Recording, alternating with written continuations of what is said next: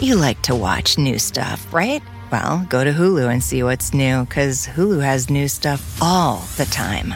Like Vanderpump Villa, the new docudrama starring Lisa Vanderpump, where first class luxury meets world class drama. A new season of The Kardashians starring The Kardashians, of course, and Grand Cayman, Secrets in Paradise, the sizzling new reality show set in the tropical Caribbean.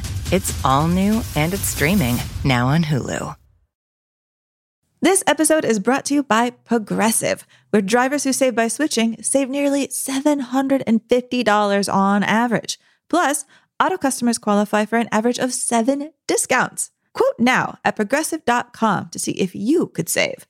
Progressive Casualty Insurance and Company and affiliates. National average 12 month savings of $744 by new customers surveyed who saved with Progressive between June 2022 and May 2023. Potential savings will vary. Discounts not available in all states and situations. Life is a highway, and on it there will be many chicken sandwiches. But there's only one McCrispy. So go ahead and hit the turn signal if you know about this juicy gem of a detour. The year is 1998. And. Uh, hold on. Ugh. Hello? Hey, Amy, just want to tell you that at the end of this podcast, you're going to like totally die. Bye. Oh, I'm gonna get to the bottom of this and figure that out. Nightmare. Uh, the movie? The Ring.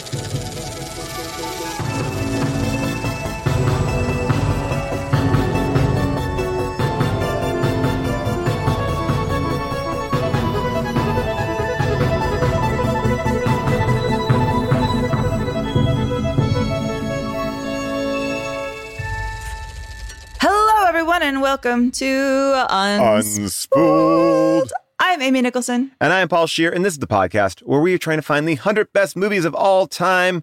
And when we do, we're sending them to outer space. This is the end of our horror month, and we are wrapping it up with a Japanese horror cult classic that became international phenomenon, Ringu.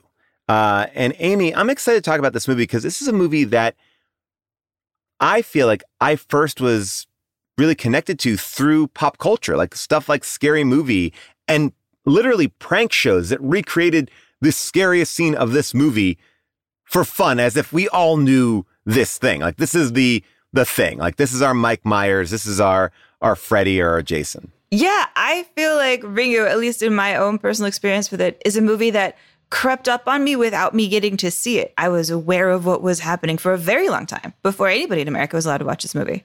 Yeah, it was kind of one of those things that the way like an urban legend travels. Like we, you hear about it, and so you're excited to see it. Like you, the concept isn't new, but it is interesting to watch because I do think that this movie does something to horror that then sets off um, a chain of events that I think changes horror, gets us out of the slasher film and into something that is a little bit more grounded and a little bit more emotional, internal. And I think you could draw a real comparison to this film and, and Blair Witch. And we'll get into a lot of that in this episode. But really, I think at the end of the day, the question will be is it good? Is it scary? Or is the premise just interesting?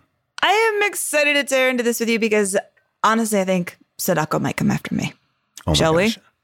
Let's unspool it. The year is 1998, and Microsoft becomes the biggest company in the world, valued at $261 billion, which ultimately leads the way for Steve Ballmer to buy the Clippers, but we can get into that later. Uh, Good Friday agreements are reached between the UK, Republic of Ireland, and Northern Ireland.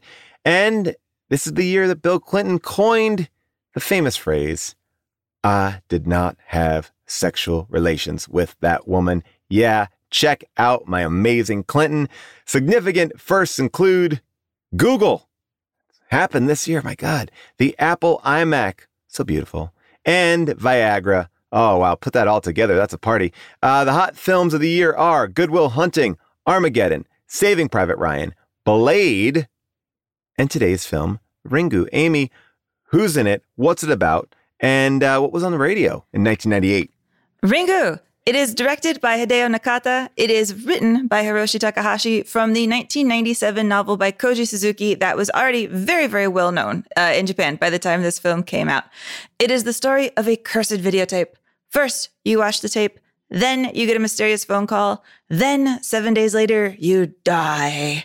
How and from what and why? These are the questions that drive a journalist named Reiko when she begins to investigate a string of two coincidental teen deaths.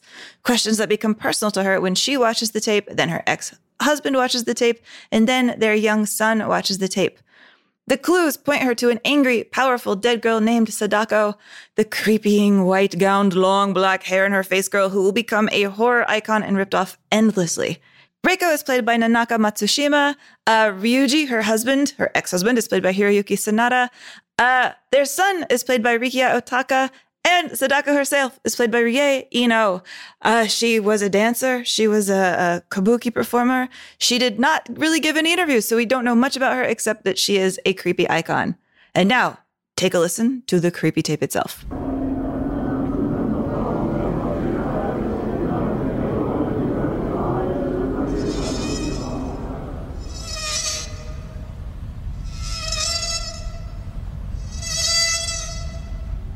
Ringu was never released in theaters in the States. Uh, like the movie, you had to know about it and track down the creepy videotape. I remember this period. I had heard about Ringu long before I finally got to see it. And actually, the movie was only made easily accessible in 2003, right after Hollywood made its own version, starring Naomi Watts as the journalist desperate to escape Sadako, release Sadako. And that means finding Sadako, understanding Sadako, holding Sadako's skeleton in her hands and saying, I understand the pain, Sadako, in your dreamlike video message. Kind of like the dance track on the radio the day the film opened in Japan on January 31st, 1998. Janet Jackson and Together Again.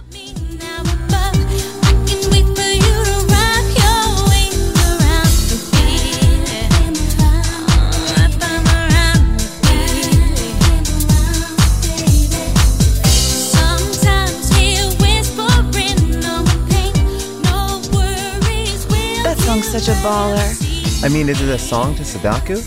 You know, maybe if she had been alive, she would have she would have jammed out to it. you know, Amy, this is an interesting movie because, like, it really has been another cultural touchstone, and I never saw the original, and I was so impressed with how lean it is. Very much like Halloween, this is a movie that is incredibly straightforward, and I wouldn't even classify it as a horror film. It it feels to me like um like an investigative thriller. You know, it, it feels like like it feels more similar to it feels more similar to Zodiac than it does to like a slasher film. And I think the way that we now envision the ring, the ring is, you know, this really scary girl coming out of the TV and you know, that only really happens at the very, very end.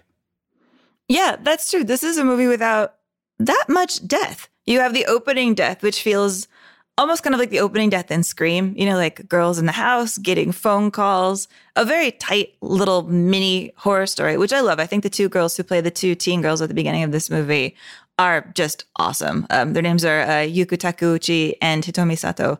They're very fun. I, I think they're just amazing. But then, yeah, it turns into this investigation movie, which I think in a way makes it both an interesting circular follow up to talking about Halloween and also, in a way, an antagonist to Halloween. Like, if Halloween is a movie that's all about here is the unknown, here is the shape, here is death creeping to you, and we can't really explain it, and we can't really stop it, and we don't know what's happening. The whole thrust of Ringu is we can figure this out. We must figure this out. We're going to figure it out. Here we go doing the research. It, it's kind of an inversion in that way. I think what I find so interesting, though, is the mythology of this movie. Besides the opening idea that if you watch the tape, you will die, where it goes and what it means and how to avoid it really come in as a postscript to the movie in, in, in essentially like VO. I've never seen that done. You know, it's like, oh, we figured it out and now the movie ends. Like it and I think it's a perfect ending, but it it really flips the script on what horror films are. There's no defeating this evil besides pawning it off on someone else. Which also is creepy. And I cannot wait to dig into that further with you. But yeah, I mean, to your point, like this movie feels like it was framed as a ghost story, but it's really scene to scene like a, a technology story. You know how can we find out this information? Let's spend a lot of time with with you know microfiche. You know we are journalists or at least uh, the, the lead is a journalist so she can figure things out track them down in a way that nobody else has clearly bothered to do. And and it's kind of to me a little strange that way. Like it's it's so flat-footed in in just the approach to how they're going to do it. Like here's what we're solving. We're going to go straight out of it.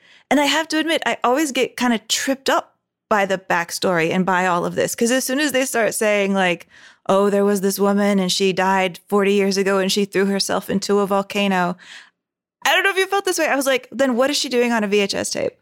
Like she didn't know about Right. vhs tape and it really throws me off. I, I have a very hard time with it Well, yeah, it's it's like who's taping this? Is this real? Is this the spirit world imprinting on VHS tapes?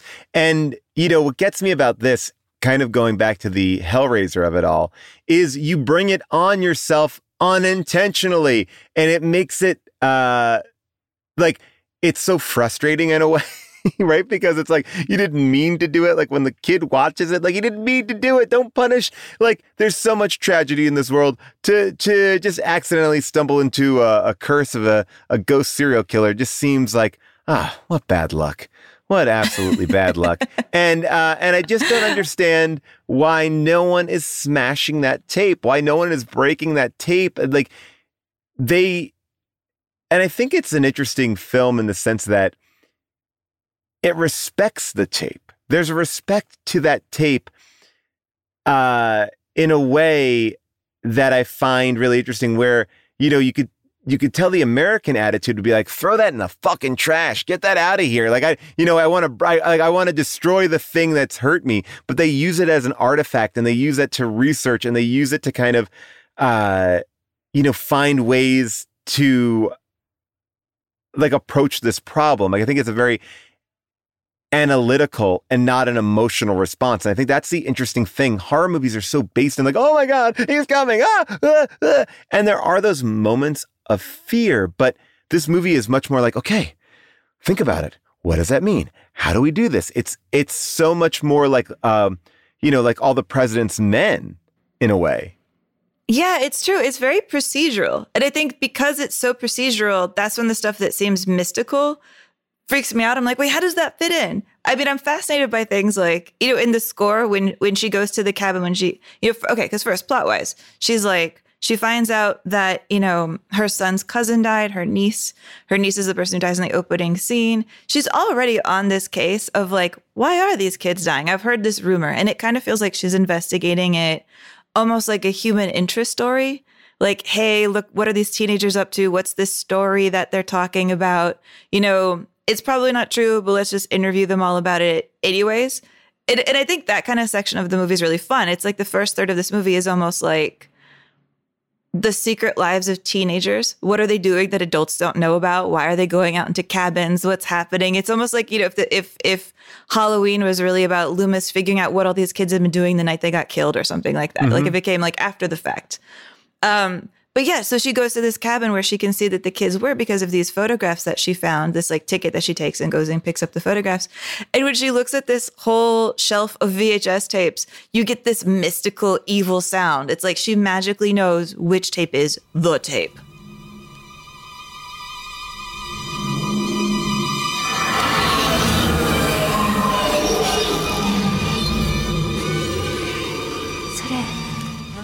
I was wondering about that because I was like, maybe I just can't read. I felt like there was a couple times in this film where am I missing something? Like the writing on the board, uh, on the chalkboard. Am I, am I missing something in here? Am I missing something on the tape that looks different than everything else?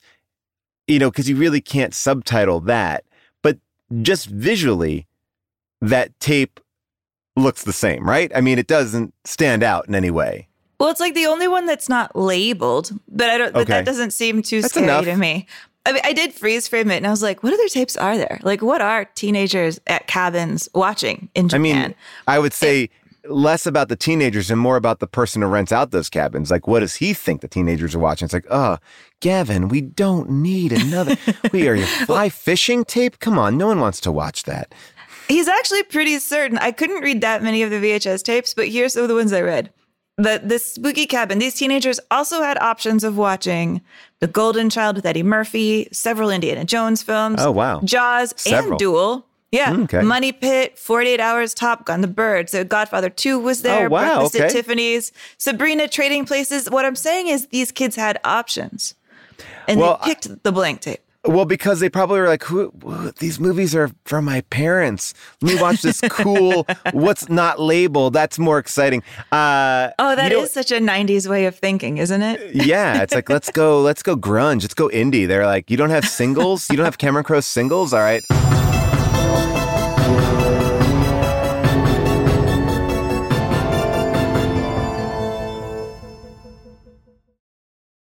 You like to watch new stuff, right? Well, go to Hulu and see what's new, because Hulu has new stuff all the time.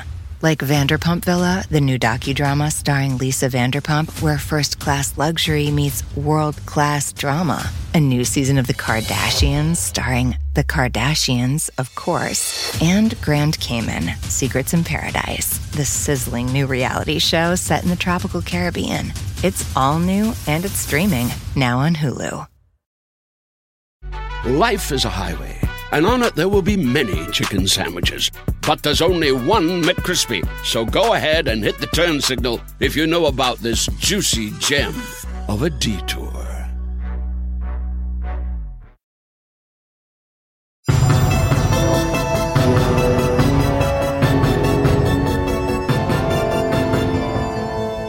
I think what's really compelling about this idea, it's something that I love about another franchise, uh, Final Destination, is this idea that death is coming for you. And it's not a man with a knife or a child or a hell demon. Oh, well, I guess maybe hell demon, but like you're not running from something, right? It's going to come for you, it's going to get you. And that's it. Like there's nowhere to hide from it, I think. And and like Final Destination, what's so fun about that is like these giant like Rube Goldberg like death traps that form because these kids avoided death. And the idea is you can't avoid death, it will come for you, which is a terrible way of looking about uh, surviving a terrible accident. But uh, I like that idea that it's just like hanging over them and like the amount of emotional turmoil that can create like i think again going back to this idea that most horror movies are based in like a visceral reaction this is based much more on a, a mental anguish you know of of what does that do to your body and mind when you know something is coming for you? And it there's no way to defeat it and the only way to defeat it is to try to figure it out and and try to like but there's no like okay all bets are off you did the thing because she did defeat it without knowing she defeated it. And she still continues on. The only reason why she knows that you know the entire premise of the tape is because she because somebody else dies right? Like so i think that that's a really there's a world in which she could never have been alleviated from that if multiple tapes were made or if he made another tape right? There's a world in which she would always be living underneath this idea even though she escaped the 7 days i don't know if you'd ever really rest easy unless you know somebody has been taken in your place I mean, I love that kind of a premise because you're right. It's like there's two different types of scares that we're talking about. There's, you know, jump scares. Oh no, I'm in a hallway. What's going to mm-hmm. happen? Blah, blah, blah, blah, blah. But then there's just large and overwhelming dread. You know, and I Right. think dread is like the major emotion of Halloween, but we are the only people feeling it in the audience because they don't know what's happening. None of the kids know what's happening until the very, very end of the movie when Jamie Lee finally has like seven minutes to basically know that Michael Myers is coming for her and run around and escape him as soon as he attacks her. She doesn't get the dread until she finally sees him, and nobody else gets the dread because they don't know what's happening. But we, the audience, get the dread because we totally know what's going on. In this movie, too, I think is all based in in dread.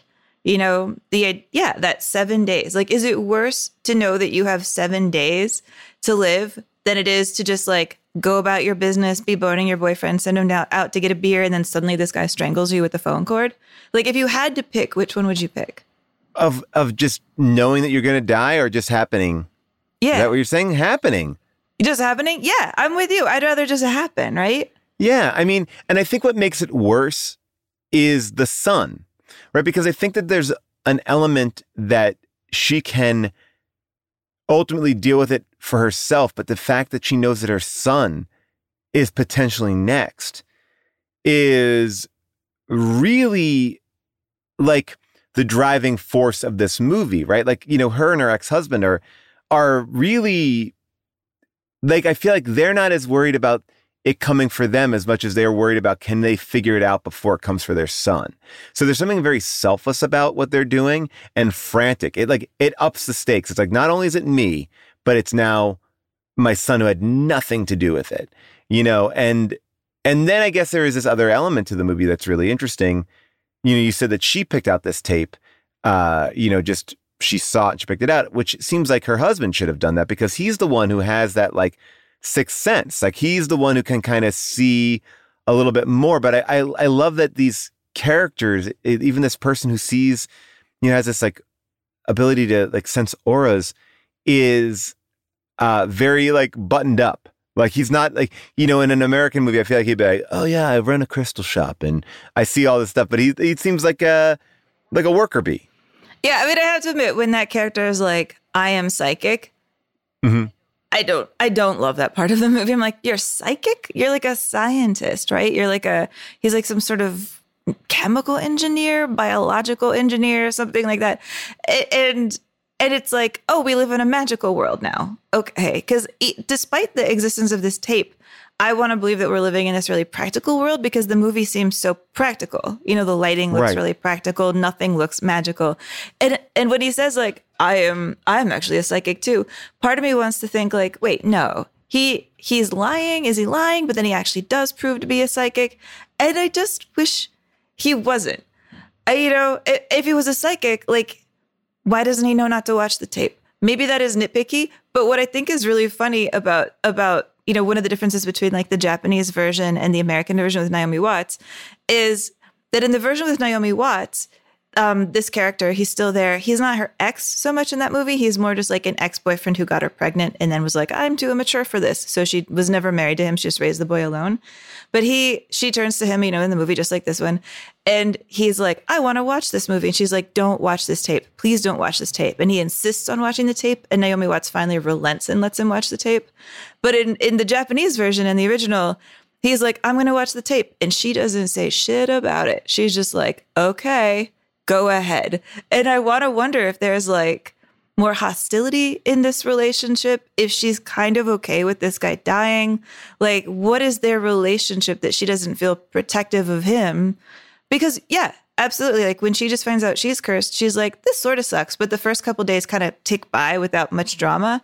And it's like only yeah when it's their son does she start to care but she doesn't seem to feel that much of a concern whether or not this guy really dies or did you feel that way am i just projecting Um, I mean, I do believe they had a connection. Like, I was kind of curious about like what happened in their world and their marriage that kind of, you know, drove them apart. And, and and you know, in my mind, I like I labeled it as like he maybe cheated on her, and and they had this relationship where it's like, "Ah, I still love you. You still are my husband. I mean, she refers to him as her husband at one point, you know, and it's like. I feel like she's not quite over him. And this is an interesting moment to put them together because they work so well together. I feel like they would get back together after this in a way. I feel like they, I don't know. I, I, I felt like she did care about him. I feel like she did care about him. I feel like they, it's complicated to put it in a, a term that Facebook brought into our lives. It's complicated. You know, it's, it's, they, they, they got some things. They don't seem to be at odds. They don't seem to be, uh, incredibly different from a personality standpoint. But I feel like there is something there. Maybe it's too intense for both of them. Maybe they're not ready for each other yet. Maybe they need to explore more. But I do feel like when push came to shove at the end, she's like, that's my husband. I won't get into I mean, it's funny, right? Because he's got that like younger girlfriend, you know, one of his students. Like he's a guy who's a professor dating one of his Yeah. students, and this I love the student character. You know, um, she sort of shows up. She's very sarcastic. She's like, "Okay, sir," and messes up like his blackboard. Um, I think she's a really, really funny character. But yeah, it, it, it is like a shift. Like the Naomi Watts version of this of this mother is more like I'm gonna be a cool young mom. Like when she tries Right. to talk to the teenagers, one of the first things she does is she's like, "I'll take a cigarette, yo." You know, she's like kind of goofy acting in her like determination to be young. And this woman, the Japanese version, I think, is like a lot more straight laced. It's not mm-hmm. so much about like well, it is. It is. I was. I was about to say it's not that. It's not so much about her being kind of like a wacky mom or like a busy mom. But then, honestly, when you look at her actions, she's a mom who's spending no time with her kid because she's got to run around and save him. But you also get the sense she doesn't spend that much time with her kid anyway. Like her kid, her kid's a strange cat, right? You're around a lot Yeah. of kids. How? Yeah. What do you make of this kid? Well, the kid can see shit too. I mean, he's touched. I mean, what we're talking about here too is these misunderstood kids. I mean, that's that's the villain in this. This movie is, you know, based on a child serial killer. Like this child was misunderstood, mistreated, um, and unlike Jason. Uh, we got a little flack for our misremembering of Jason, or I should say Friday the 13th in our last episode on the Discord. People came at it. Uh, but uh, I would say, unlike Jason, this is still Wait, what chi- did they say? well that you like you were saying something about how you know uh killing virgins or not killing virgins it, what became a thing and that friday the 13th took that but they didn't because the the final girl was somebody who was uh, sleeping around with different people. Not a virgin. Oh. you know some you know so just a, a little bit of clarity. Not enough that it you know made me rethink our entire thesis uh, because i think your point was still taken that that idea of the final girl kind of came out of that. But um i think what's kind of scary here is the power that kids have. What are they thinking? What are they feeling? And this movie is interesting because when you look at this child right uh, it was based on a real person who was born in 1886 and was rumored to have the gift of foresight. Um, and in 1910, she was proclaimed to be a charlatan and committed suicide a year later by ingesting poison. Right? Um, yeah, it's really similar to this. Like there was like a professor who was having her do these public like experiments, just like in the movie. He like he got expelled too from his like medical or for, from his like doctoral position. Yeah, and and this idea, and when you're talking about the videotape, right? Like this idea about why, how does a videotape make sense? I think the idea being that her psychic abilities um, include this form of like spirit photography, where she can burn images from their mind into any solid surface by you know. So this idea that that like her memories made like made her relevant again. So maybe this has been going on for a long time. Maybe it was in a book. I mean, I don't know how that would work with the phone, but you know what I'm saying? Like I feel like she finds a way to connect with the world a little bit. Yeah, like well, part of this is like in the book, she's not supposed to be an ancient figure. She's mm-hmm. more like she's more recent, and like they call, they call her a technopath. And like in the book, it's like more clear that she's like a more modern kid who can project her images on like TVs and videotapes. But I feel like the movie reached also towards this like true historical story, and then kind of to me screws up the timeline in my head. Uh, I'm sure, again, the premise of the movie, like the true mystical part of the movie, besides the concept, the one liner of watch a tape and die seven days later, is all explained in voiceover in like the final shot of the film.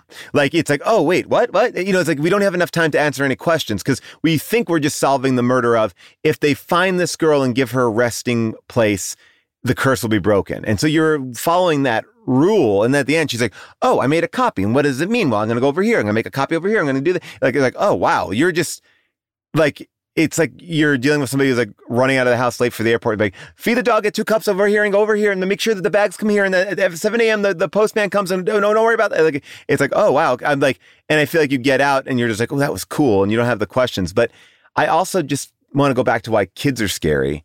To go back to your original question, is this kid scary? I think that kids can be scary to adults because you don't know what they're thinking.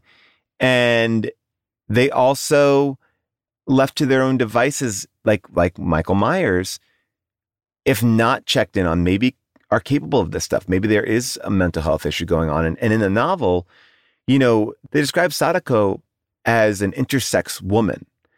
You're right. So this idea of like being misunderstood in a time where like a witch or something like that, you know, like what what is this different thing? What is this this person doesn't fit in?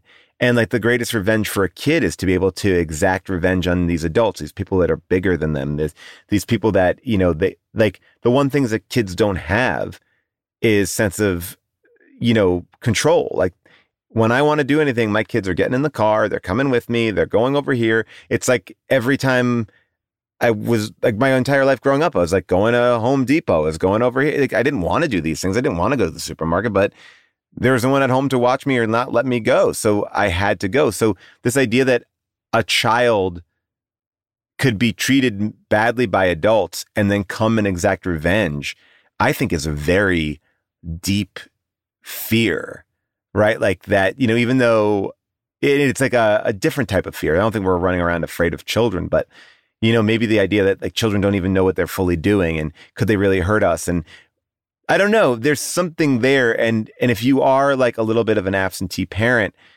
is there this thing of I don't understand my kid? Who is my kid anymore? What are they doing? Like I feel like there's definitely an element of that with her. Like she doesn't have that bond. Like she doesn't she does in the sense that she cares for him, but I think that she is a little distant from him. Maybe that's because he has special powers. And maybe this idea of like supernatural powers is just the a metaphor for kids you can't connect with. And I definitely have had that when I've met friends, kids and stuff. There are certain kids you just can't connect with. Certain kids you like they're your best friend after like a second, but other kids, you know, not so much. Well, that's sort of also what's weird about this kid though. Is like he's not a creepy kid. I would No. say in like the language of the movie. You know, like he's not like No. a cre- he's not like creeping around. No, no. But he's, not like the Babadook kid. Yeah, he's almost wildly the opposite. He's like such a little serious grown up kid. He's like a little baby adult. Like he's so mature. He's mature in a way that, you know, almost makes you feel like, man, this kid has had to raise himself. Like he's so well behaved that I almost think that's where you see his childhood neglect come in. You know, hmm. she's like, here, you can make your dinner. I'll be back. I'll see you later. I don't know. We'll figure it out. And I'm not judging the mom for that. You know, it's it's she's a single mom. She's running around. She's trying to save her kid. She's got a really busy job. But that kid, that's just how that kid was raised. And I do think it's interesting that like that's kind of the two levels of this story. It's like we're investigating this past kid who was, you know, really seriously abused, like murdered by her own parents. You know, in the in the novel, she also like was raped by her doctor, winds up dying, like getting infected with smallpox. All of this stuff happens to Sadako in the book. But the but to research Sadako, she does have to leave her kid alone. And she, you know, is with her like ex-husband. And I almost feel like she and her ex-husband aren't that good at keeping, you know, things alive. They're just like they're they're only good in staying together when they're trying to like prevent death or something. Like they're Right. more linked by this tragedy than they are linked by like actually loving the kid or being around him or spending any time yeah. with him. But I think with that, you know, I think that that is something that parents wrestle with too, like the eternal guilt of like, am I there enough? Am I not there enough? What's happening when I'm not there? I mean, you can read a lot into the idea of like modern parenting forces you to be away from your child to provide. And the only way you can be around your child more is by being exorbitantly wealthy and having the ability to or you know it's it's tricky. It's like how do you like I think it's it's this idea that we have we've come from a culture where like family has been so important. If you want to look back at like Tokyo story like how the family was kind of surrounded everyone was there together and we've all moved away from that. Like we've all moved away from this idea like even the idea of like giving birth and you have a child like you know you were supposed to go into a community where you were taken care of. And now you're you know if you know you have smaller groups of friends. If you can't afford a nanny uh, you have you know it's a lot more on your shoulders. There's a lot of stuff about parenting and, and losing like who your kids could be or not recognizing what they're doing that i think maybe could be in here. I don't know. I think there's something about a child exacting revenge on adults that didn't understand them that i think is at the root of something very interesting. And I think it can play upon an adult sensibility of, oh my God, I hope I'm not that to my kids. It's like, you know, it's like everyone jokes like, well, my kids will go to therapy for that. But it's like, oh, what if my kids become this vengeful ghost? I mean, no, it's a, a far, uh, far jump, but I think that there is something that, you know, it's a take on modern parenting.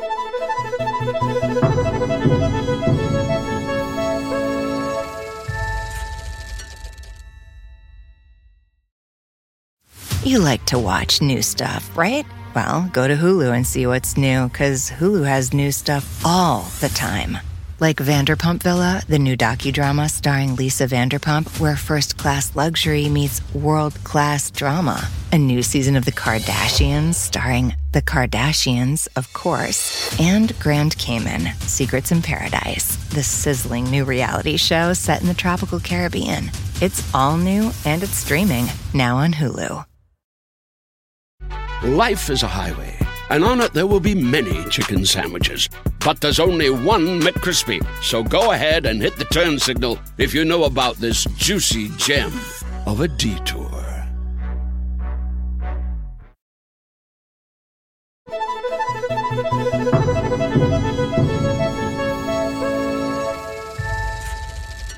part of what I wish I understood better is like in the late 90s, what did it mean in Japan to be a divorced single mom?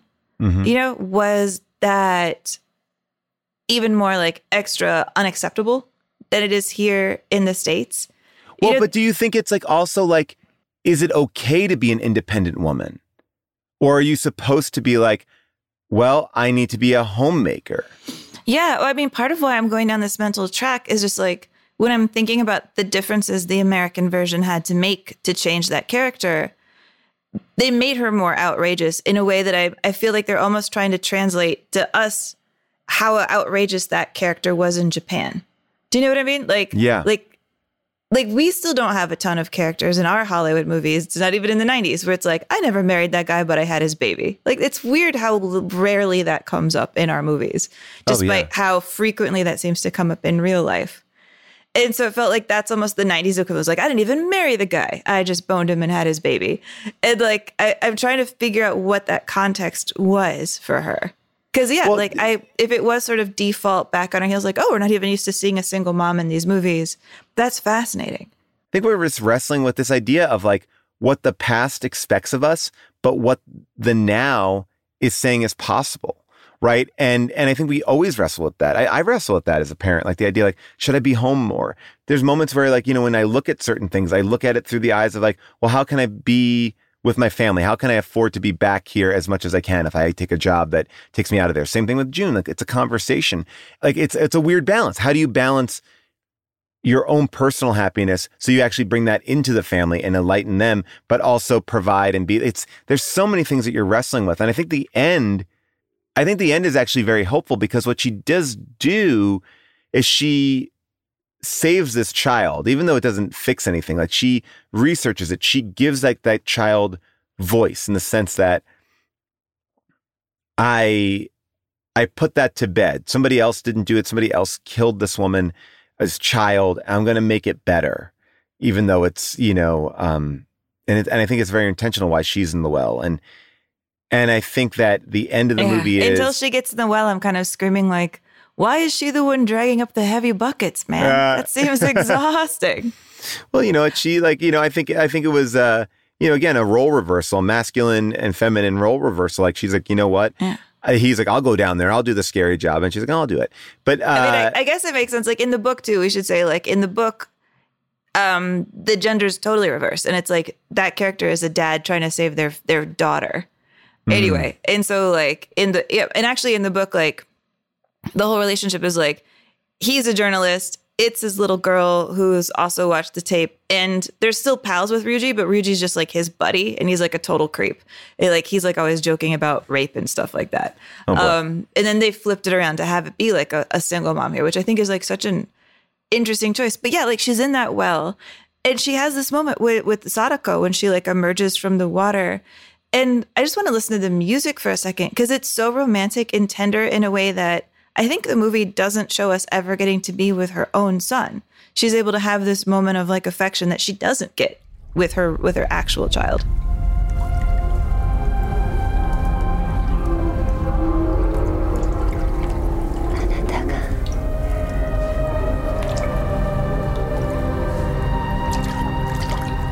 I mean, that's dark if they're really going there. But I think that that's the healing. Like the Sadako is standing in for her child by saving Sadako, she's saving her relationship with her child. And from here on in, she will never take that for granted again. You know, she's pushing it away. She's going to be more invested. It doesn't mean she's going to stop being, you know, I mean, again, if we're looking at the metaphor of it, I think it's like sometimes you need a fear or a mistake to make you realize I need to change the way I'm doing things. And and I feel like that's what she I feel like the end is her not just pushing off the tape on another person because she, you know, is trying to live a longer life, but I think it, the end is saying I learned from my mistake and I know how to fix my mistake. You know, I don't think it was maybe intentional that they needed to make like 12 sequels to this or three sequels in Japan and three sequels here. Like, I, I think it, you know, um, I think the story seemingly is a lot more based in culture and, and the, it's a ghost story that's illuminating something uh, deeper about our society, where the other ones I think are just a horror movie. I guess that's why it makes sense that like then it is, it is come if they're trying to say something about modernity, then I guess it makes sense that this is coming in the form of a VHS tape. I'll, you know that it's like a modern symbol, even though it feels kind of old now. I feel like in 1998 they almost could have had a DVD, maybe had a DVD. Maybe they had more DVDs in Japan than they had in the States. Could have been like, it's super modern, but I don't know. Her putting stuff on a modern DVD just sounds like way too much for me. Even though this is a film that I think, you know, every so often is like, yeah, we're from, we're from the 90s. We got this hip electronic music in the soundtrack.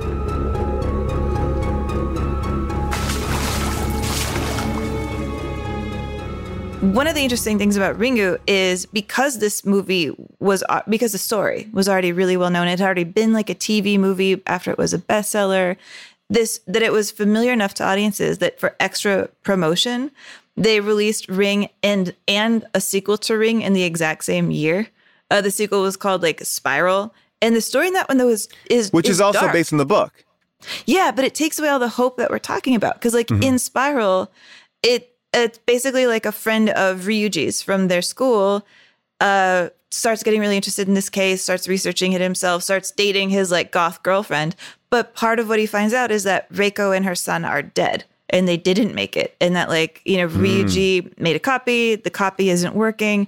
And so then this buddy is like, I'm gonna do what Paul Scheer thinks I should do and just like destroy all the tapes except that I will get killed by it and I'll, I'll just get killed by it. It'll be fine, and this will end. But that doesn't, of course, actually happen. Uh, of, but one of my favorite sequels though, that does come out like right after this one is they do like a TV movie, kind of, sort of. Okay, yeah. And in that one, part of the story is that this video is is a music video starring a pop star, and the pop star has died a tragic death. And so, if you watch this last video from this pop star, you will die. It the music is actually very very funny. For the imagine the ring trying to be a scary video, but also sounding like this.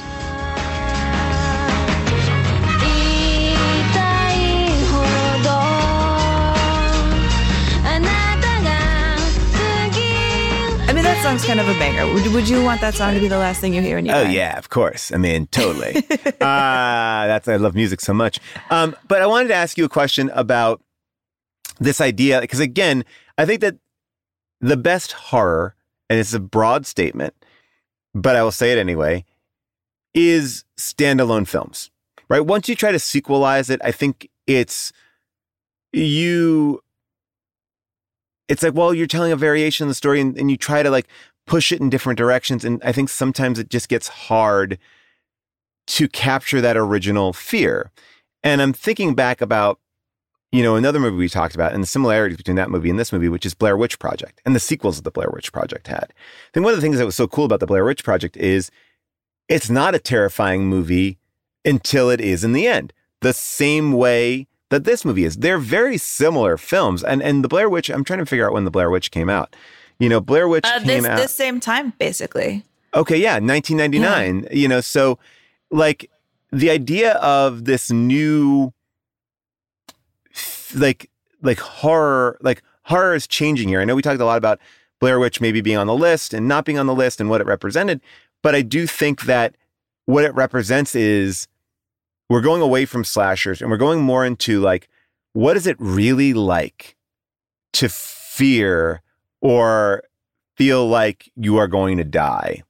Right? That's the real feel because like the slasher movies became like, oh, it's almost fun to watch these people get killed and run around and whatever. You know, but it's this is much more the terror of the looming the looming sense that something is going to happen and, and like and you as a movie watcher you're on the edge of your seat when when is it going to happen? You don't know. And that's why when that girl comes out of the tv at the end you're like oh my fucking god even though i've seen it and i've seen it parodied i've seen it on prank shows i've never seen this movie it still is scary. It is still like watching jaws for the first time. I was like oh shit like yeah that is you know it, it still works but i think this idea that can it edge you? Can you be edged for like 90 minutes and wait for the last five to actually pay off? When we've been watching a movie where it's like, why isn't the first kill happening in the first 10 minutes? You know, like what's going on? You know, and this is much more about you're living in the emotional space of characters and and a, a technically a real world. I mean, I have to say, the weakness here for me is I feel like I don't really live in the emotional space of the character. Mm. I I don't really feel her fear. I don't know. I, I don't know if it's maybe something in like the performance, the way it's delivered. I feel like her her emotions don't so much build or like invite me into feeling how she's feeling. They sort of they kind of just like go up and down to me. They feel more like a speaker. You know, like they, like there's okay. Remember the scene where they like go to the kind of um I don't know. I'm going to call it a vacation house, even though it isn't. They're like staying in kind of the cabin where part of like the mystery first happened. Um, and they're like, they see the window, you know, or the, the mirror for the first time and like, okay, we know where we are. And they're sitting down and they're having dinner and they have an argument. Even though this argument is in Japanese, I think you can just even hear in her delivery how it doesn't feel like her emotions build. It just feels like now I'm supposed to yell.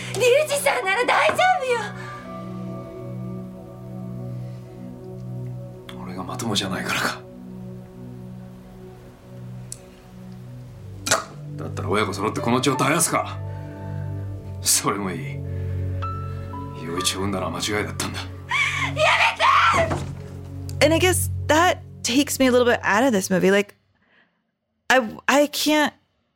Ugh. I mean, I guess it's fair. Like, if I knew that something was going to kill me in seven days, I would probably feel all over the place myself. Well, I mean, Yeah, I but- guess eh, are- are- this maybe I'm I'm jumping here to say I don't want to come across in any way culturally insensitive, but I would say is that a, more of a cultural thing, like a little bit more of a repressed emotion. You know, I think that like you know when you think about cultures that keep emotions, and I think you could think of like uh, Japan and and the UK, like you know, are known for being a little bit more reserved.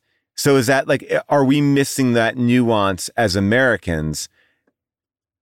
Or or am I, you know, am I just like trying to make a, an answer for that? I don't know, but that's how I that's how I kind of saw it. I had to I had to understand like culturally, even watching Tokyo Story, there are things here that feel a little different than I would than I would be because I you know, I think it's a it's a smaller internal thing, but you're saying you don't even feel that she's feeling it. Yeah, I want to be open to that. But I honestly feel like maybe she's not that great of an actress. you know Okay, what yeah. I mean? Okay, sure. Like, like, because I, I get so much more dread from the teenagers at the beginning. I feel like that those performances feel really good. I feel like actually the teenagers at the beginning are even better than the teenagers in the the American remake, and those are good. You know, they're good performers. It's like Amber Tamblyn.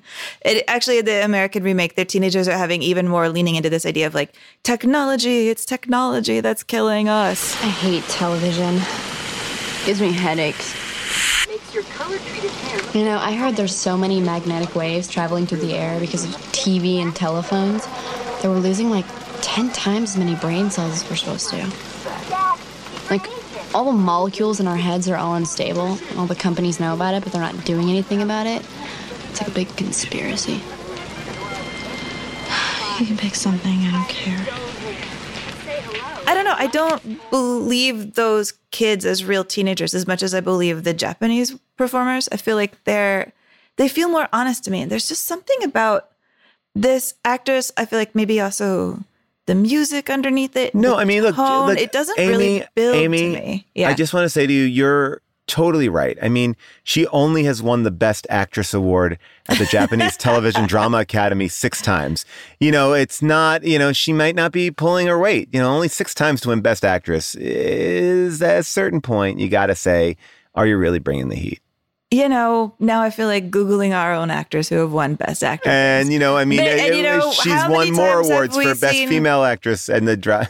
Uh-huh. Has it She- no. never happened that we've had a really good actor in a terrible I'm- movie? No, but you know what? You know what? You know what? Actually, is really interesting though. It seems to me um, that she does a lot more of like TV dramas, and I'm looking here, and it again, I could be incredibly wrong. So uh, this is where the top-notch research that I do comes into play.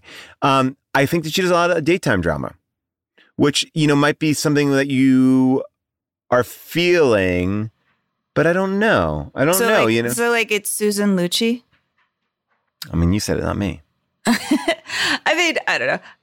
I- It was. I- I she has been to- on one of the highest rated Japanese dramas of all time, in which she won Best Female Actress, and uh, the show won Best Drama.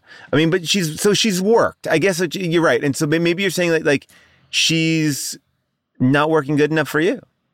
I'm just not feeling like I'm on her interior journey in this movie. I, and you, You see, and I, and I, by the way, I don't disagree with you. I chalk that up to a cultural disconnect, and I also uh, felt like, oh, there are certain things that I can't like get. I can't get certain nuance in subtitles, or maybe it's harder for me to get like that because I'm not like watching their face as much as I should be, or you know, I don't know. I'm eh, again, I, I made excuses for it, but I definitely did feel what you were saying.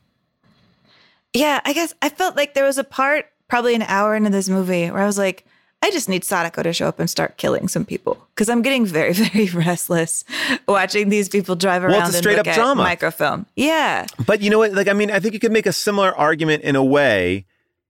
I mean, look, I actually think, you know, we talked about the Blair Witch Project. Like, what's acting? What's not acting?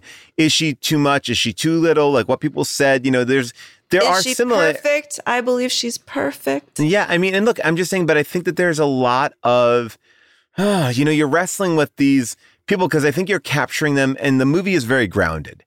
And I think that I could see the director of this movie saying, like, let's play this like you are afraid of death and you and, and and like and what does that do to you? And maybe the choice is like i'm frozen. I'm not having any emotion because i'm like i don't even know where i am I, mean, I could see that maybe being one of the directions. Sure. it does feel like. well let's ask her like, she's right here come on on the show Oh, no. I mean, it does feel like. I mean, if, even if even the title, I think, kind of makes this point. You know, talking about like rings, rings circling around, stuff like that. I do feel like this is trying to circle around and recorrect where horror was. You know, post slasher nightmares, everybody getting killed, post horror just devolving into like Freddy versus Jason, blah blah blah blah blah, which is funny because then like the ring winds up devolving into like Sadako versus Kayako, you know, the the um, killer mom from The Grudge. It, I don't really like the Grudge films either, to be honest. But um, but yeah, like it feels like this is trying. This is almost like a proto ripple of what you know A24 wants to do later. I feel like the I feel like Ringu feels like elevated horror announcing itself. We're not going to have the gore. We're going to have more psychology, and I can imagine how refreshing that would have felt in 1998. But now I feel like I want a little more from this. Like you're restrained. But think about it in like, I want 1998. something. But I think in 1998, looking at this, and this is my reason why I didn't put Blair Witch on the list. I don't know how great it ages, but I do think it pushed the genre forward. Right. And I think that there's two things about that that can be true, which is like you can flip a genre and, and push it in a direction that creates some of the best horror that we've had of recent memory, but not be the perfect example of it. It's like you inspire everyone to go do it and they do better than you because you had the inkling to get to this part. And I feel like these two movies in conversation with each other are interesting. I think they, they do do that. I don't think, I agree with you. I don't think this is like a perfect movie. I think the story is pretty perfect. Uh, I think the end is a little like, you know, but um, I'm, I'm impressed with the simplicity of the story. But the same way, like in Halloween, a simple story, it's like Jamie Lee Curtis is carrying a lot of that movie on her on her shoulders, her likability, her connection to that. And I think that we connected to that so you feel more connected to Halloween. I think here we're not connecting to her. And so the movie suffers potentially from where it could actually be because it's a little bit disconnected. Yeah, totally. Like I don't feel that protectiveness of her Mhm. that I really I really want to feel that protectiveness. I really really do. I feel like that would make me feel more engaged with this movie. And yes, even not loving this movie, I really expected to love this movie on a rewatch because I remember when I finally saw it being like, "Oh, wow, that was great. That was fascinating." And I was like excited to watch this movie again. And feeling so restless startled me. I appreciate that this m- jumped in and was like, you know, we need more novelty in our horror films than just like guys jumping out and stabbing people. We need intelligence, we need deduction. And maybe I'm realizing I don't find deduction that interesting in a horror movie. Because whenever it just gets into the plot, I'm like, I don't care. Like I really, I really have such a hard time caring about this plot. And I will say to the original Rings credit, the mystery of this one is at least a lot better than like the American remake that they did. Cause like the the mystery of the Sadako character in the American remake, her name is like Samara. It involves like horses. It's really complicated. It's too Wait, complicated. Samara's a horse girl? Yeah, in America, Samara's like, well, she hates the horses. They're too loud. Like, it, Brian Cox is like the evil dad in this one. Uh, but I just, I think maybe there's just a core of me right now that's in a mood where I just don't like solving mysteries in my movies. And I just don't, I don't think it's very interesting. And I feel like once you start down this path plot wise of being like, okay, well, this connects to this, and here's that volcano, and oh, I magically recognize this volcano, and blah, blah, blah, blah, blah, blah, blah. Then I start feeling like, oh, this is a thing that can be solved. And or I guess you're just going to solve it now. It felt like a podcast episode. And I, but I also understand this is like why podcasts blew up too. Um, you know, it's like we want that. We want to search out these mysteries. We want to self solve. Uh, you know, like we want to open up cold cases. Like this is a a cultural thing that we've really embraced. Uh, Blair Witch is that too. Let's figure out who this Blair Witch is, or not. I don't think she's called Blair Witch, but uh, you know what I'm saying. It's like, but it's like we want to we want to get our hands dirty and we want to go as close to the flame as we can. And the idea being like maybe we'll get burned but you don't really think you're going to get burned. And then when you get burned you're like oh fuck i got burned. Oh shit what did i do? And i think that that's like kind of you know Yeah. our culture is in that direction and i think we've done That it a lot better. Yeah.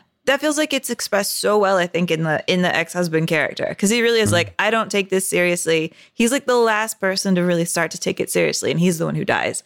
So I do appreciate that about it for sure. But I guess, you know, what we're saying is it's a movie that's incredibly simple and it leaves a lot to the viewer to kind of put their own thoughts into. Like, what is it saying? Is it saying that stuff about parenting? Is it saying the stuff about technology?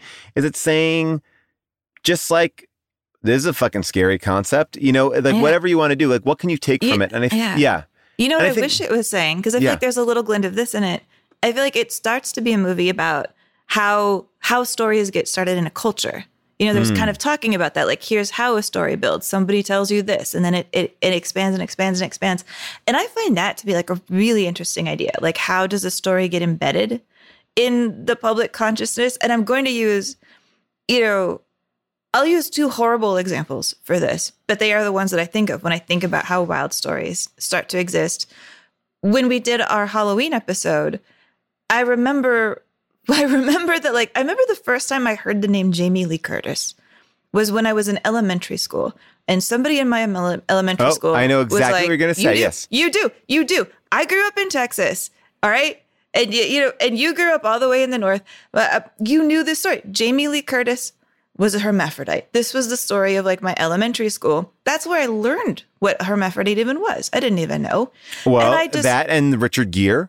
Uh, yes, Richard Gere and the gerbil. Yes, You that know, was the other and- one I was going to mention. I didn't even understand what that would be for. Like, but by the I- way, can I, knew bring it up? Story. Can I bring it up even more and say Slenderman? Yeah, modern Slenderman. Exactly.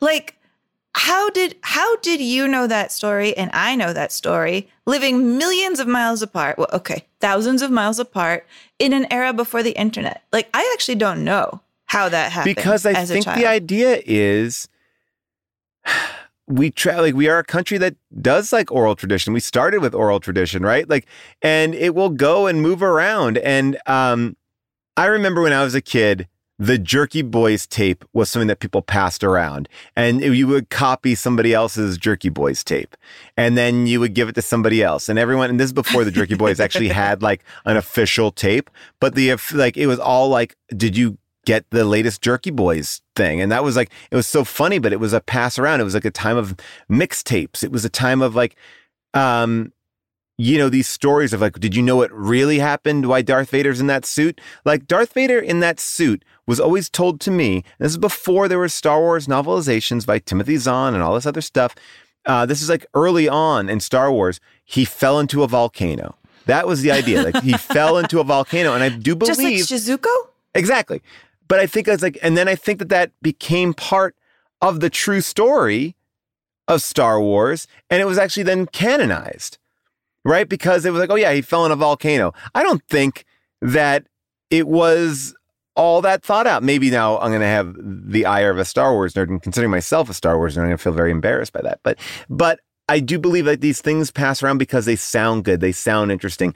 Ghost stories, the hook-handed man, uh, you know, escape from the mental institution. The car drove away, and all you saw was the hook on the doorknob. You know, all that shit. Like people want to tell stories, and I think that good stories travel. And I think sensational stories travel and podcasts have now taken over that part of storytelling.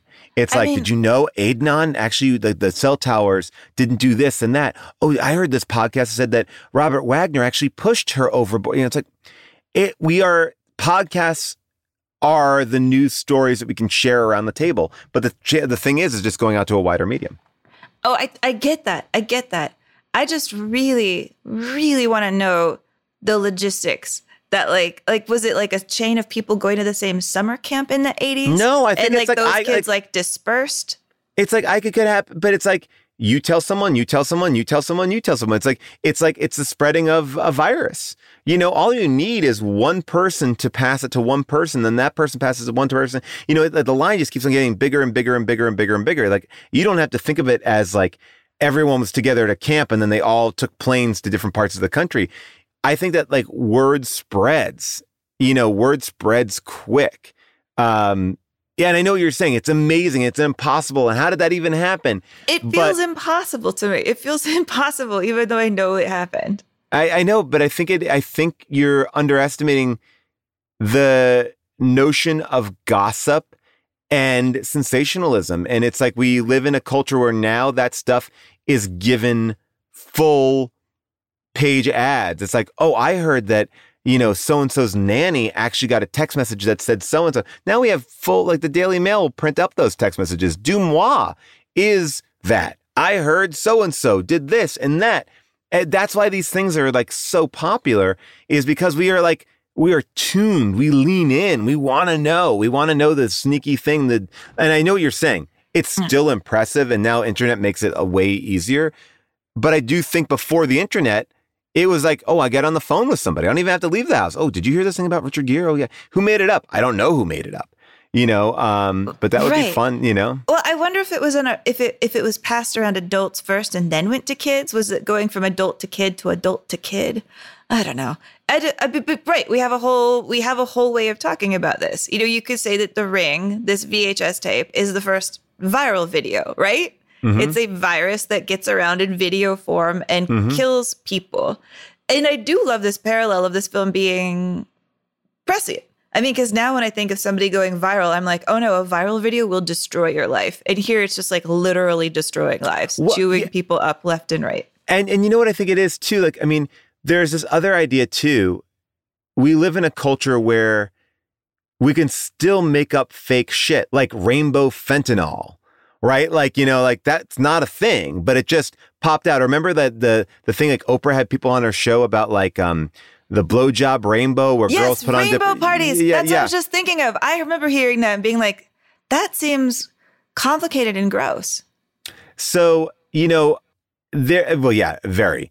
Um, but I just think that uh it's just urban legends these are the stories and uh and you know the way like I, I read an article one time that said like the richard gere one in particular started in 84 and apparently it was like oh it was just a gay man and a mouse and then over the years, that gay man became Richard Gere, and then the mouse became a gerbil. And then it was, you know, for a second, it was like a Cleveland Browns linebacker, and then a Philadelphia newscaster, and then a weatherman. Uh, and then there was just this idea, and why I kept on coming back to Richard Gere was like, I think this idea was like there was a fear, like a homophobia, right? And you know, and like like well, but Richard Gere is, you know, like he, you know, he doesn't seem he's he's not he wasn't closeted. Like, well, so what is that? But it's like, oh, well, he was gay on a Broadway play and he got divorced twice, so he had to be gay. Like, I think that there is just this thing because Richard Gere was asked multiple times, like, are you gay? And he's like, I won't answer that question. You know, cosmically, he said there's like cosmically, there's nothing wrong with being heterosexual, homosexual, omnisexual. The accusation is meaningless, and whether it's true or false is nobody's business. What difference does it make what anyone thinks if I live truthfully and honestly and with an open heart? And like, I think that that all of a sudden, like, you like, that's a very progressive answer to this question. And all of a sudden, well, he's gay. Uh, the gay guy put a butt rat up his butt, you know? So it's like, I just think it's interesting, like, how that stuff kind of goes. Well, yeah, and I love that answer that he gave, and that's why I am I am deeply deeply annoyed that when I think of the name Richard Gere, gerbil is one of the first words in my mind. 100%. Same thing with Jamie Lee Curtis. I am so mad on their behalf that this is what that that like I still feel like my brain has to disprove this lie because that's how I first heard about them. Well, let me tell you one other thing about this Richard Gere gerbil story, because just to go down this rabbit hole a little bit more, a lot of people think there's one celebrity responsible for the Richard Gere story. Do you know who that is? No. Sylvester Stallone. What? Apparently, Sylvester Stallone and Richard Gere had a very famous grudge on the Lords of Flatbush. And people say that, like, Stallone might have heard that story that was going around and then started to attach uh, Richard Gere's name to it in a way to kind of slight him. And you think of somebody like Stallone, who is, you know, as a hand, you know, oh my gosh, Stallone told me Richard Gere put a gerbil up his butt. You know, it's like it's it's the rumor mill, like in a crazy way, like it's pretty crazy to me. You know, it's, it's interesting. You would think Stallone would be more empathetic. Everybody's been talking about how he started his career in softcore or maybe hardcore, and he's like, no, no, no, no, no, no, no, no, no. Yeah, I mean, who knows? I mean, it's Who it's, knows? it's- uh, well, but all of this like adds kind of a dimension to like a parody of of Ring that shows up in um Scary Movie three. Do you remember that movie? I do indeed. I do indeed. Yeah. Like Scary Movie 3 parodies Ring. Well, it is really kind of parodying the parod, parodying the Naomi Watts one because that just came out the year before. But it parodies it the whole way through and it kind of gets into this idea of viral video. Like in its opening scene about two girls in a room talking about watching this video, the girl, the voices you're about to hear are Jenny McCarthy and Pam Anderson. And it is Pam Anderson uh, who carries the subtext of this scene. I know something even scarier. What? Have you heard about this videotape? The one where they do it on the boat, and then in the car, and then in the bathtub, and he's like, "Hey, baby, I love you," and she's like, "Where are we?" And did you see this? No, not that tape. Oh, the one with all the scary images. You know, after you watch the tape, the phone rings, and this really scary voice comes on and says you're gonna die in like Seven days. Yeah, I saw that one with Josh last weekend. You're with Josh last weekend? Oh my god! Oh yes, I was. We just had that whole Pam and Tommy uh, Yeah. series that, that came out last year, which I actually really liked a lot. I thought it was really good. But talking about the damage that tape did, that viral video did to the shit rest gets of into her life. people's hands. I mean, that's the thing. Shit gets around. Whether it's Ray J and Kim Kardashian, and whether you not you want to say who is responsible for the leaking of that tape, shit gets out there. Like you can get access to it. This is before, like you're saying, it's before. It's the time of I'm making a dub of it. I'm giving it to you. I'm passing it to you. You get to borrow it for the weekend. I'm giving it to somebody else. You know, there is this, and you know that this is a country that is desperate for getting some looks on stuff. And that's why, you know, as a culture, we've just embraced that more and more and more. Clickbait. Like, what celebrities look disgusting now? You know, it's like, and the truth is, it's like, we're going to click on that because we want to know and we want to tell other people about it. Did you know I saw a picture of so and so and he looks so fucking weird? You know, it's like, it, like, uh, there is a whole thing I just read about a famous actress that you haven't seen in a long time And look, even me, who I thought the article was terrible, I did share it with my wife and said, Did you see this? It's not because I want to make fun of it. It's just because I'm like, that, wow. I think I know what you're talking about. And that story became so weird that one of my friends who knows that person very well had reporters in front of her house like do you want to comment on pictures of this Wow. and that's just that's so wrong on so many levels Yeah. um but but yeah like then to this point okay so then if we go to the logic of what we're thinking about how this tape exists which is like sadako puts like it's not it's not supposed to come from like a handy cam it's not a camera it's not a snuff video it's like sadako putting her like psychic images on this tape It's like when a basketball player grabs the ball before they like uh, do the tip off just to put their mojo on it. Yeah, just to put your mojo on it. But okay, but so this tape then is really staticky and like scratchy and stuff. Are those scratches her her psychology? Is it that her psychology is scratchy? Or are those scratches on the tape because it's been copied so many times? Is it a, is it a hint about how many times this tape has been passed around? Well, I think that that's the best part about the movie is like it does make sense that oh yeah, this has been a tape that's been you know pushed around a, a bunch of times. I like that. I like that idea. Oh, it's so creepy. Wait, I know. Well, also, just to lighten the mood, your good buddy also parodied uh parodied Ring in Scary Movie 3, Regina Hall, in this scene that she did with Anna Faris. Oh, come on. Cindy, the news is on.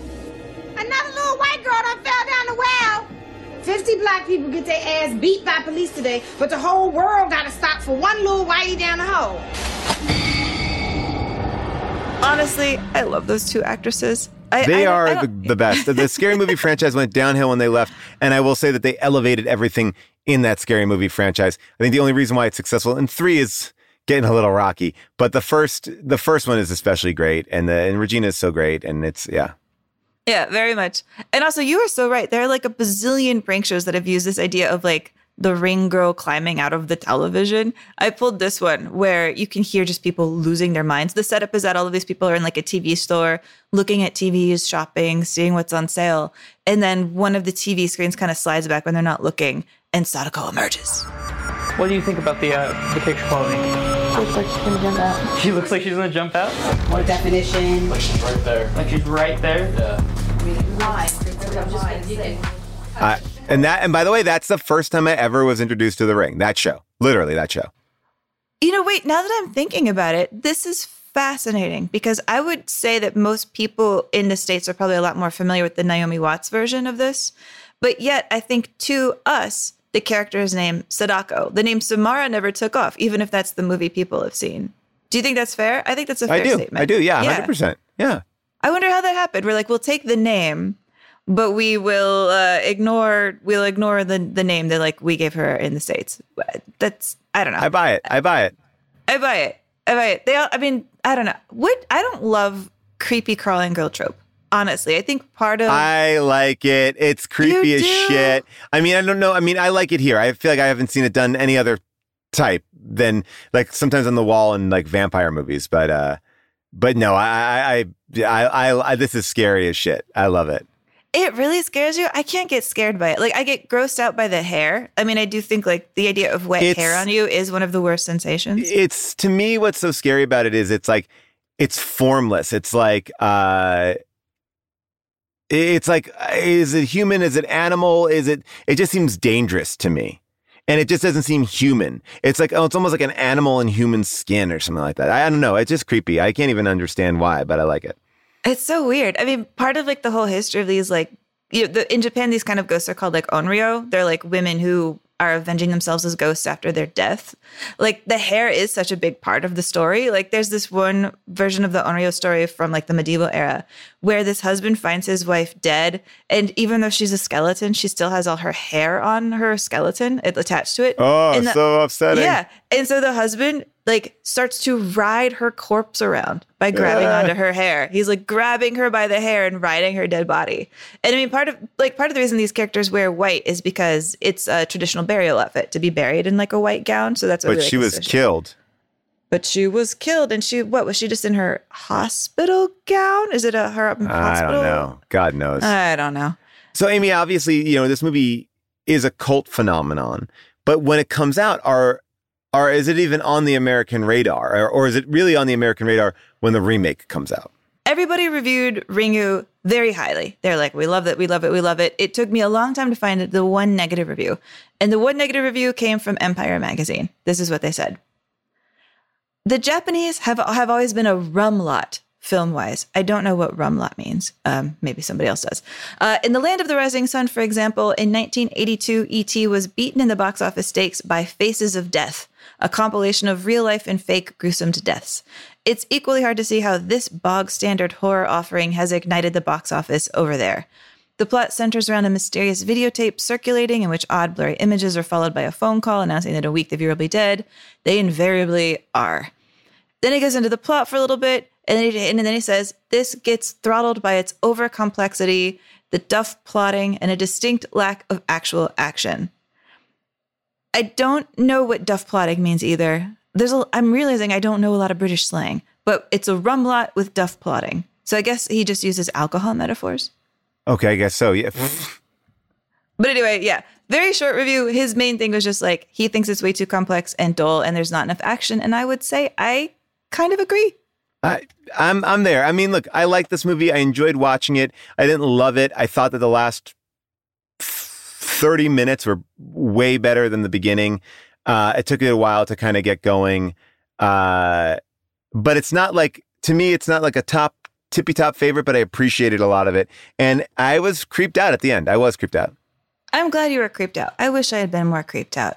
But it's my second, my first time seeing it. I don't know if I'd ever rewatch it. You know what is interesting is like if you let a year go by and I forgot what happened in the ring, and then you said what happens in the ring, I would say, oh, there's probably Sadako. She creeps out and like runs around and scares everybody. And that really doesn't happen. I'm realizing like my memory of this is almost like the memory of the Bride of Frankenstein, where like the actual star, the only thing that you really think of when you think about that movie emerges at the end. You know? Yeah. That was always my disappointment to me when I first watched The Bride of Frankenstein is like, there's no bride. And then she shows up and then it ends. And that's kind of how I feel about this one.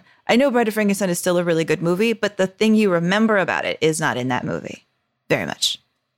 I agree with that too. And that's a, a, perfect example of this idea of the mimification of these movies. Like we start to love the idea behind them. And that's probably why you love Hellraiser.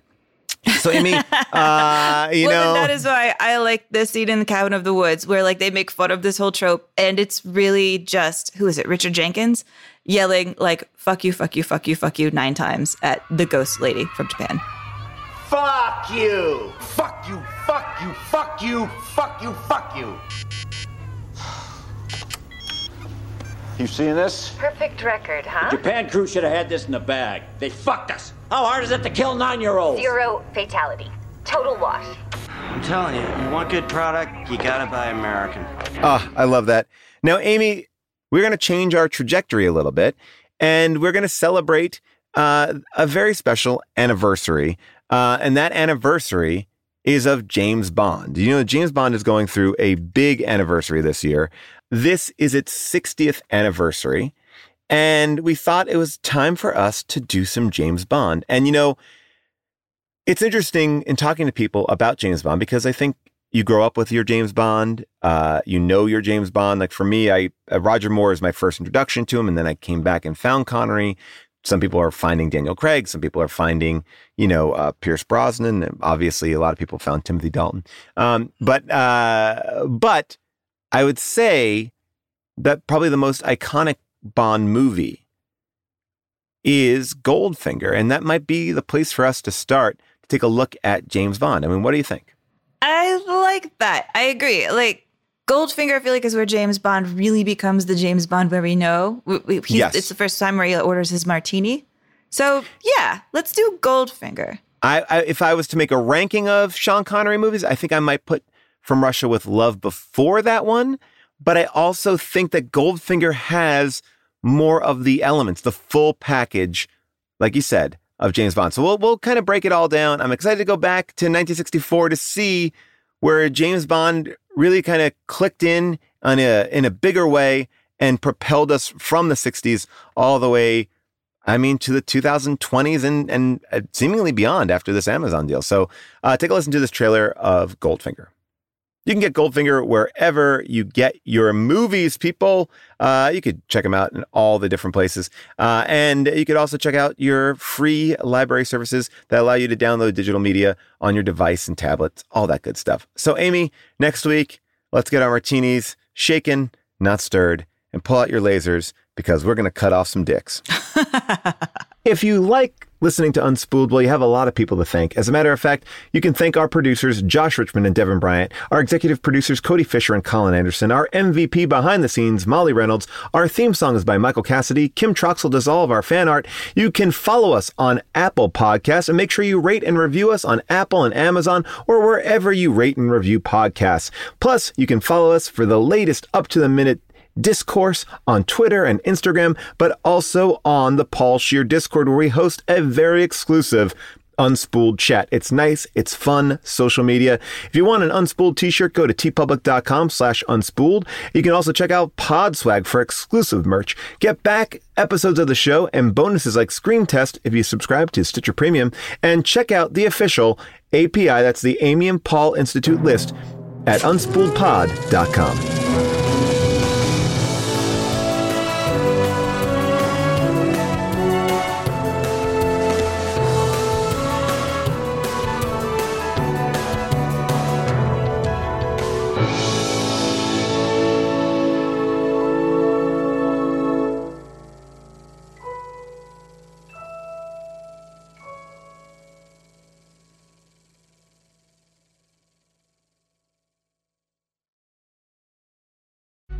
Life is a highway, and on it there will be many chicken sandwiches.